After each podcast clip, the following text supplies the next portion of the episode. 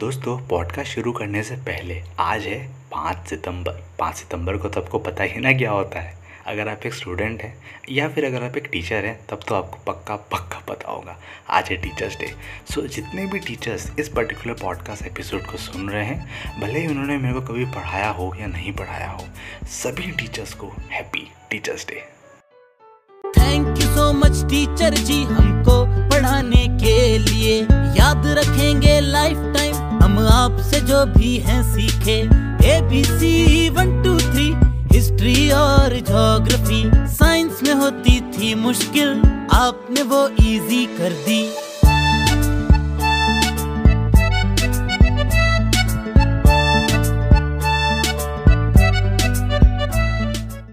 हम में से बहुत सारे ऐसे लोग हैं जो हमेशा जीतना चाहते हैं। कोई भी लड़ाई हो, कोई भी मसला हो, उनका बस एक ही इच्छा रहता है कि मैं ही इस लड़ाई का विनर हूँ, मैं ही इस बहुत बड़े से झमेले से निकल के आऊँ और कुछ अच्छा करके दिखाऊँ, लोगों को हरा के दिखाऊँ।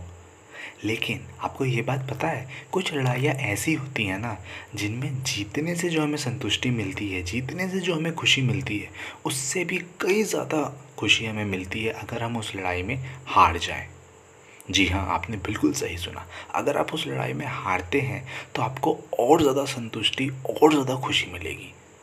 जानना चाहते हैं वो किस तरीके की लड़ाइयाँ होती हैं? तो चलिए शुरू करते हैं आज का पॉडकास्ट, क्योंकि आज के पॉडकास्ट में जो मैं आपके लिए कहानी लेके आया हूँ वो भी कुछ इन्हीं टॉपिक से रिलेटेड है। तो चलिए शुरू करते हैं। Hi, my name is Gaurav Kumar. I am a podcast consultant and strategist. I help brands to manage their podcast as per the requirements. And in this podcast of Creative Cast, you are going to listening some realistic stories from our daily life. ये कहानी है एक दुकानदार और उस दुकान में काम करने वाले दो इंसानों की। दुकानदार का नाम है मीठालाल और उन दोनों एम्प्लॉयज़ का नाम है रामचरण और गोपाल। नाम इंटरेस्टिंग है ना, कहानी भी इंटरेस्टिंग होगी। लास्ट तक सुनिएगा, बहुत अच्छा सीख मिलेगा आपको।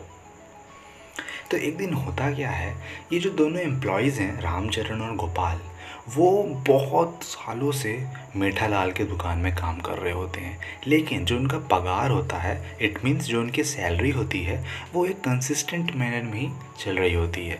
मीन्स पिछले 5 साल से उन दोनों की सैलरी बढ़ी ही नहीं, 1 रुपये भी नहीं बढ़ी। हाँ, लेकिन जितने भी फेस्टिवल्स होते थे या जब भी उनको छुट्टी चाहिए होता था तो मीठालाल उन्हें छुट्टियाँ भी देता था और साथ ही साथ फेस्टिवल्स में वो अपने घर में उन्हें इनवाइट भी करता था और साथ ही साथ बोनस भी देता था, लेकिन पगार नहीं बढ़ रही थी। और ये एक बहुत बड़ा मुद्दा बन चुका था उन दोनों एम्प्लॉयज़ के लिए, यानी रामचरण और गोपाल के लिए। तो एक दिन हुआ क्या, रामचरण और गोपाल के एक बहुत करीब दोस्त था जो कि उन्हीं के दुकान में आया मिठाई का डिब्बा लेके, और उन दोनों एम्प्लॉयज़ को, इट मीन्स अपने दोस्तों को, उसने बहुत बड़ी खुशखबरी सुनाई। खुशखबरी ये थी कि उसके सेठ ने उसका पगार बढ़ा दिया था। और ये बात सुनते ही रामचरण और गोपाल के दिमाग में घंटी बजने लग गई। इसका सेठ इतना दयावान, इतना दयालु, और हमारे सेठ जिनको हम इतना अच्छा मानते थे, उन्होंने पिछले 5 सालों से हमारी पगार नहीं बढ़ाई। यार ये तो सही नहीं है, हमें कुछ तो करना पड़ेगा। तभी जिस इंसान का पगार बढ़ा था उसी ने ये आइडिया दिया कि देखो, तुम ना अपने सेठ के प्रति हड़ताल कर दो कि इन्होंने हमारे पैसे खाए हैं, इन्होंने हमारे पगार को पिछले 5 साल से नहीं बढ़ाया, हम इनके दुकान में पिछले 10 से 15 साल से काम कर रहे हैं, वो भी सिर्फ एक ही पगार पे। तुम हड़ताल पे उतर जाओ, तुम काम करना बंद कर दो, तब अपने आप तुम्हारे सेठ आपके दबाव में आएंगे और आपका पगार ज़रूर बढ़ाएंगे। और साथ ही साथ क्योंकि आप थोड़े कमज़ोर लगेंगे तो जितने भी आसपास के लोग हैं वो भी आपका साथ देंगे। ये चीज़ रामचरण और गोपाल को ठीक तो नहीं लगी, लेकिन उन्होंने बोला अपने दोस्त को कि चलो मैं हम लोग भी सोचते हैं, तो अगर कुछ काम नहीं किया तो हमें ये करना ही पड़ेगा। तो अब जैसे ही सारी बातचीत ख़त्म होती है, उसके कुछ समय बाद ही मीठालाल यानी कि उन दोनों के सेठ दुकान में आ जाते हैं और वो दोनों एक प्रस्ताव रखते हैं कि सेठ हमारी पगार प्लीज़ कृपा करके बढ़ा दीजिए, हम पिछले 5 सालों से आपके साथ काम कर रहे हैं लेकिन हमारी पगार वहीं की वहीं है। 5 साल में तो लोगों का उम्र बढ़ जाता है, लोगों की शादियां हो जाती हैं, लोगों की हाइट बढ़ जाता है, लोगों का वज़न बढ़ जाता है, लेकिन हमारी पगार 1 रुपये भी नहीं बढ़ी। थोड़ी तो कृपा कर दीजिए सेठ। लेकिन सेठ हमेशा की तरह ठीक है हम देखेंगे, आपके पगार को बढ़ाएंगे, ये बात कह के उस बात को टालने की कोशिश कर रहे होते हैं। तब रामचरण और गोपाल इस बात को ठान लेते हैं कि नहीं, अब हमें एक बहुत ज़्यादा ठोस कदम उठाना ही पड़ेगा। जिस तरीके से हमारे दोस्त ने सेठ के साथ गलत किया लेकिन उसका पगार बढ़ा, और क्योंकि वो उसका हक था तो उसने किया, हम भी वो चीज़ करेंगे, ऐसा वो सोचने लग जाते हैं। और वो रात के 12-12 बजे अपने सेठ को मैसेज करते हैं, फ़ोन करते हैं, वीडियो कॉल करते हैं और याद दिलाते रहते हैं हमेशा कि सेठ आपको हमारी पगार बढ़ानी है।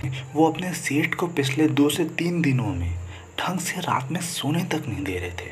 उन्होंने भले ही हड़ताल नहीं किया लेकिन उन्होंने एक दूसरा रास्ता निकाला अपने सेठ को देर रात फ़ोन करके परेशान करने का और उनको याद दिलाते रहने का कि आपको हमारा पगार बढ़ाना है, आपको हमारा पगार बढ़ाना है। और इस बात से सेठ बहुत ज़्यादा टेंशन में आ चुके थे। वो हर समय यही सोचते रहते थे कि अब मैं क्या करूँ, अब मैं क्या करूँ। तो वो यही बात अपनी बीवी के साथ जाके शेयर करते हैं। तो उनकी बीवी खुद कहती हैं कि ये आपने सही किया या गलत किया ये तो मैं नहीं बोल सकती, आपके बिज़नेस में मेरा बोलना कुछ सही नहीं रहेगा, लेकिन फिर भी आप थोड़ा सा सोच के देखिए।